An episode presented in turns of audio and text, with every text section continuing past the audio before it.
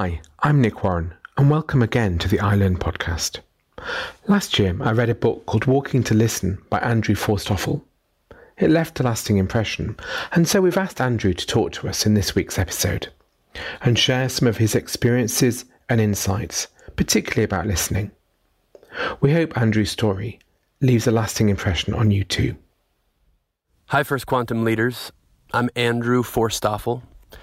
I'm a writer and author of the book Walking to Listen. I'm a public speaker, and I spent a year walking across America not too long ago with a sign on my backpack that said Walking to Listen. And I want to share with you some of what I learned about what I call trustworthy listening as a form of leadership over the course of my journey. And it's a practice that I'm still learning about, but I'm eager to tell a story or two and reflect on what listening is to me and how it might be of service to you in your lives and in your own leadership.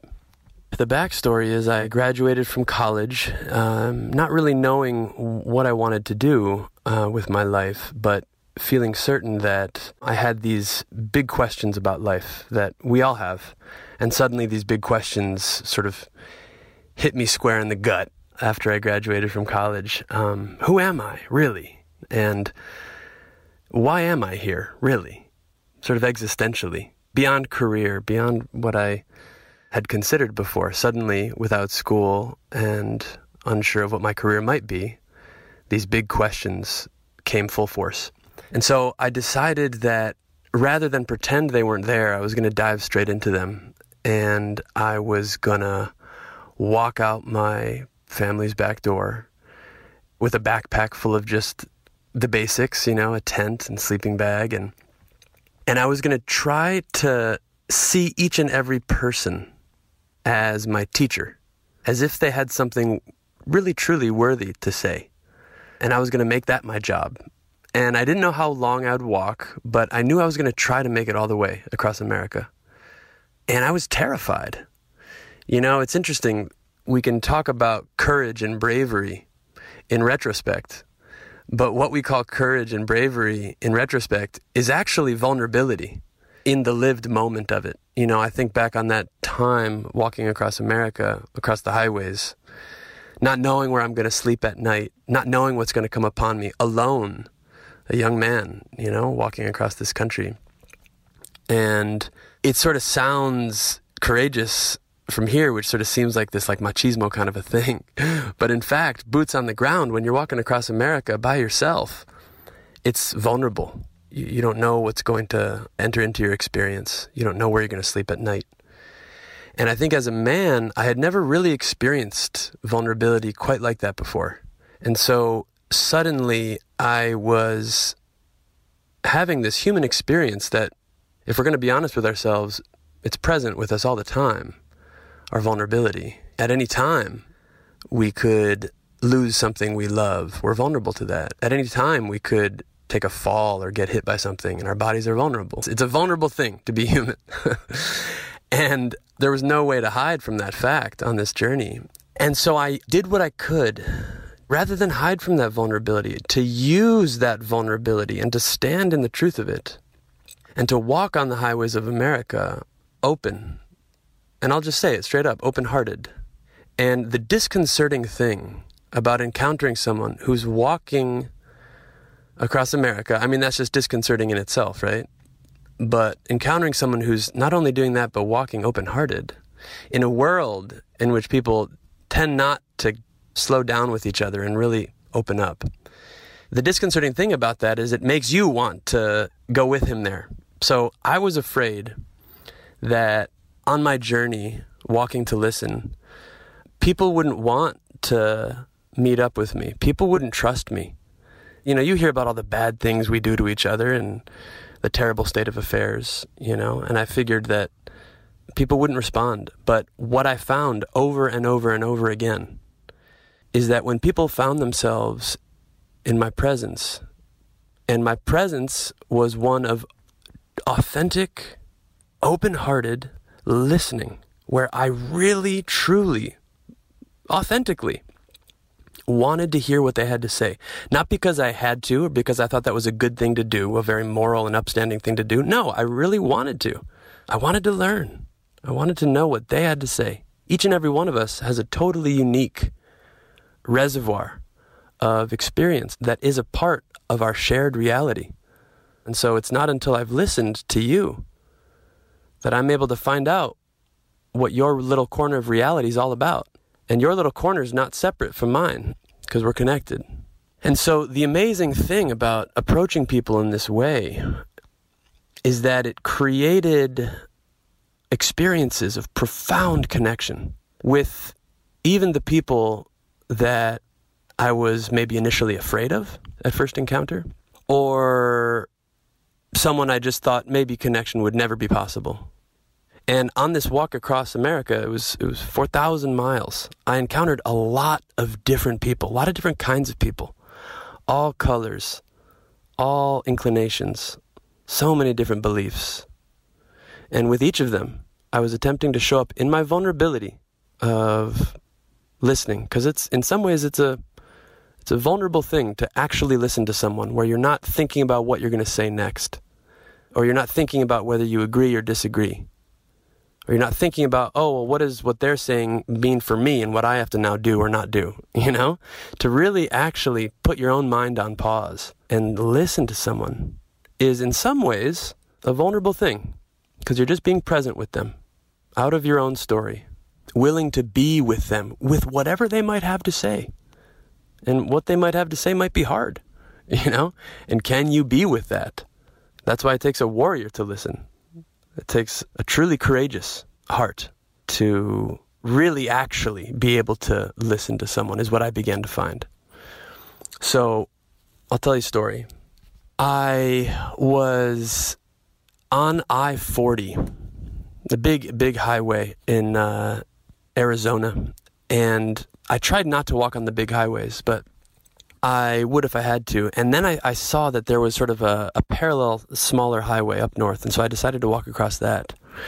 And that road took me right through the Navajo Nation. Now, you can imagine as a white man, and given the history that white people and indigenous people share here in America, I was a little hesitant and uh, a little afraid about how I might be received. Because I'm out on the road. Again, I'm vulnerable. I can't just drive through if someone doesn't like me and screams at me or attacks me. You know, I didn't know what to expect, and I was concerned that maybe I wouldn't be welcome. And part of me thought, well, if I'm not welcome, maybe that's as it should be.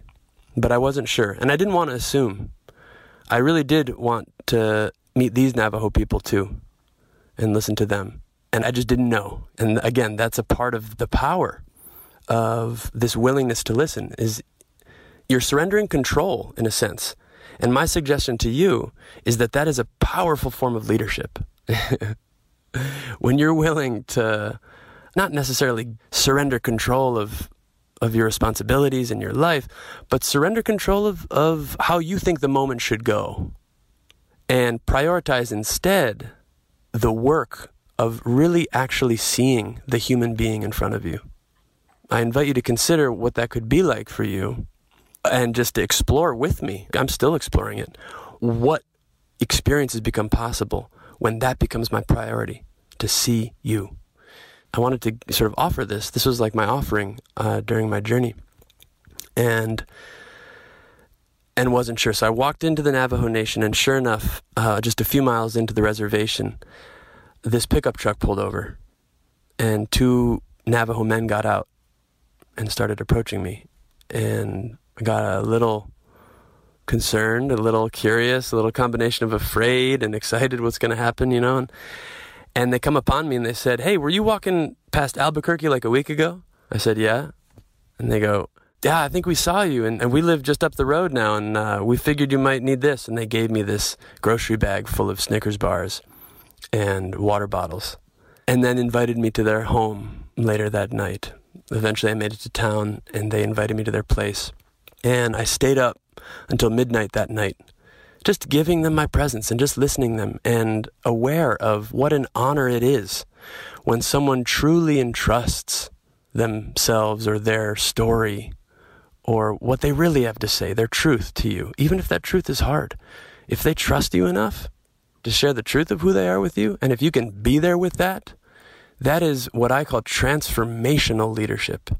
That is the kind of presence holding and space holding that allows for the weaving together of a community and the goals that can be achieved when a community is woven tightly together by the power of the listening and the leadership, the authentic and trustworthy listening and the leadership, is what can begin taking us into just deep connection, just deep connection.